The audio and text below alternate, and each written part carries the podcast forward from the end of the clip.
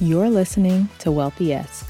We are a community of lawyers who believe that true wealth is having control of our time. I'm Ro Thomas, and as a busy wife, mom, and former Big Law associate, I know all too well the tension between the culture of the legal profession and pretty much everything else you want to do in life. That's why each week I'm bringing you the information and tools you need to improve your money mindset and manage your money to create true wealth. Because ultimately, it's not about the money, it's about the freedom and flexibility the money affords. Hey, friend, welcome back to the show. I hope you're doing well and having an amazing day so far. Today, we are talking about what to do when you overspend. This is one of the most common issues I see with my clients, and I want to address it because I think it's a common issue for people at large. Before we dive in, though, let's talk about the importance of having a budget.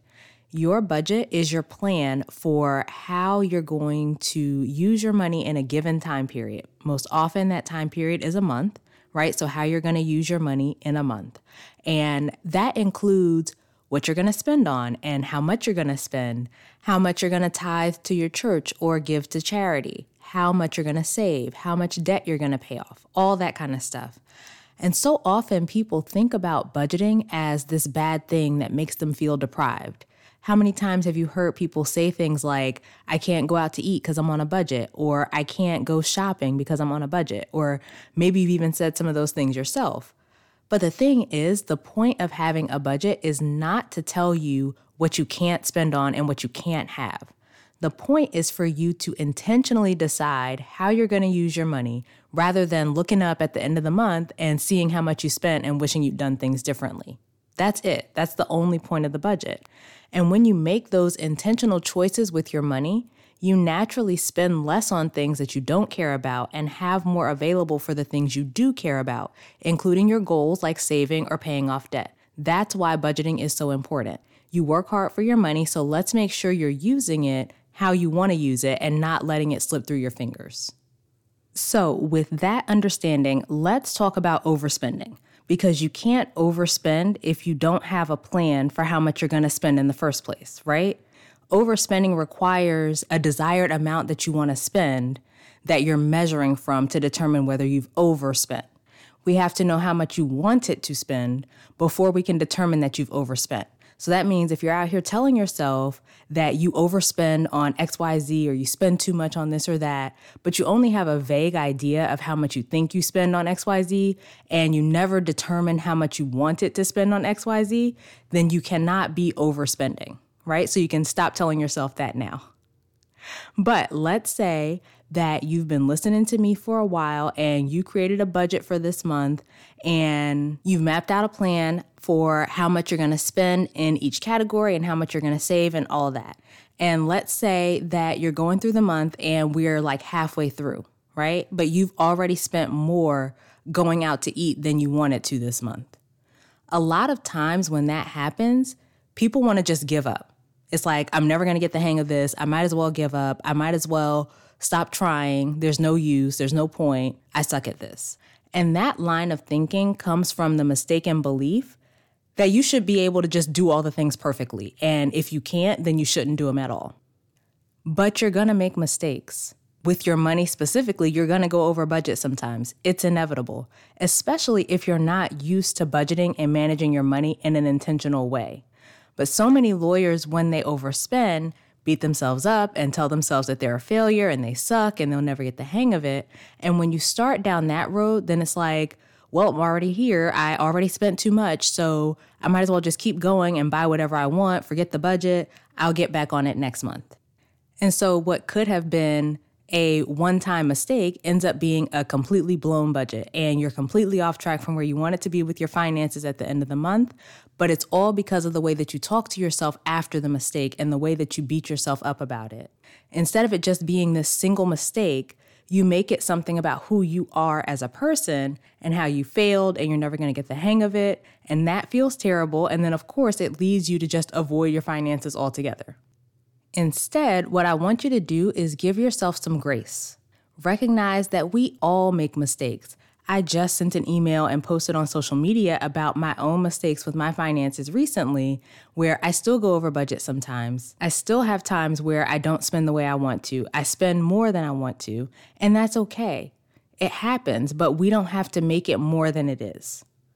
Next, I want you to figure out why you overspent. So let's look at why it happened. What was going on at the time? What contributed to you overspending? How are you feeling? Right? Look at what happened. And then when you understand what happened, why it happened, I want you to make a plan to keep yourself on track next time. So, what's the strategy to address those things that led to you overspending? How can you prevent that from happening next time? A great example of this was one of my clients found himself spending more than he wanted to at restaurants and bars. And when we looked at what was happening, he wasn't regularly checking in with how much he wanted to spend going out for the month, and he wasn't deciding how much he was going to spend each weekend knowing that that was what was happening, that those things were what were causing him to overspend, he decided to start doing his money check ins, which we just talked about in episode 140. But he decided to start doing those check ins on Fridays. So then he knew exactly where he was in that category going into the weekend, which is when he mostly was going out. But then he also decided to divide the amount he wants to spend on going out each month by the number of weekends in that month to give himself a rough estimate of how much he could spend each weekend without going over budget. And once he put that strategy in place, he stopped overspending with the restaurants and the bars, and he was able to make sure that he was keeping himself on track. So, when you know why you overspent, then you can make a plan for how to handle it next time. When you know that your go to is online shopping, for example, if you're feeling bad after a bad day at work, maybe you decide that you're going to delete your payment info out of your online account so it's not so easy for you to shop when you're feeling bad.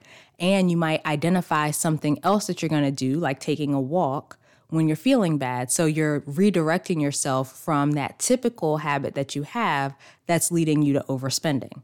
But when you don't understand why it happened, you can't make those kinds of strategies for yourself. So you don't know how to handle it going forward and you default to the same thing.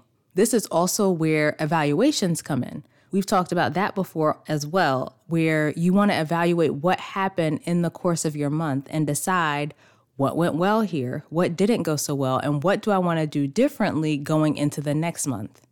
Doing those evaluations allows you to look objectively at what happened in the month, and you can create a plan for what you're going to do next month to keep yourself on track. But it's hard to do that when you beat yourself up and make it a problem with you as a person and that you just can't manage your money and you will never get the hang of it and all that kind of stuff. Stay away from that. Like, that's how you end up going even further off track than you would have been. One mistake doesn't have to mean that you're a failure and you should just give up. Going all the way there is a recipe for ensuring your failure because you don't get the opportunity to learn from it.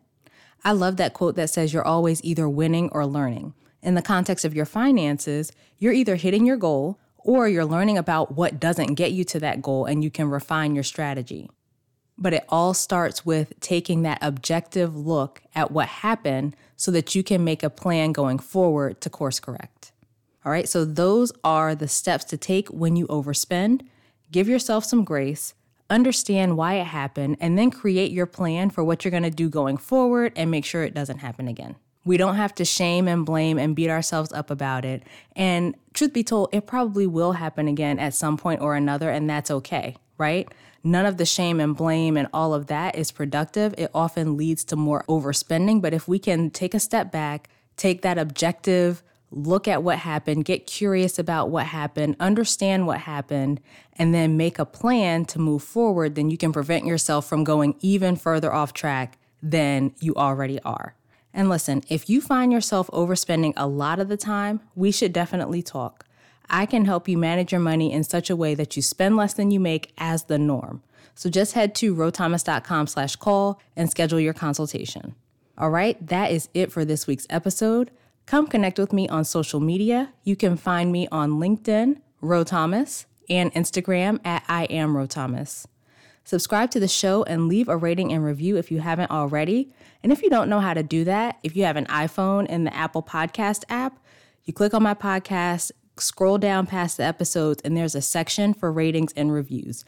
And you can tap how many stars you want to rate the show, and then you can also leave a few words about what you think of the show.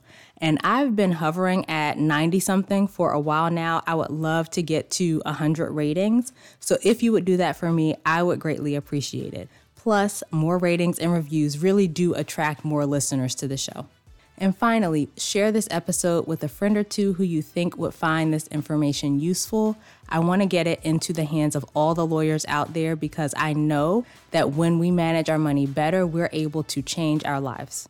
As we close out, friend, I pray that you take the information you learn here, apply it in your life, and open up to the realization that wealth is available to you. As you do that consistently, week after week, you'll continue to take steps to regain control of your time build wealth, and live the life of freedom and choice you deserve. Talk to you later.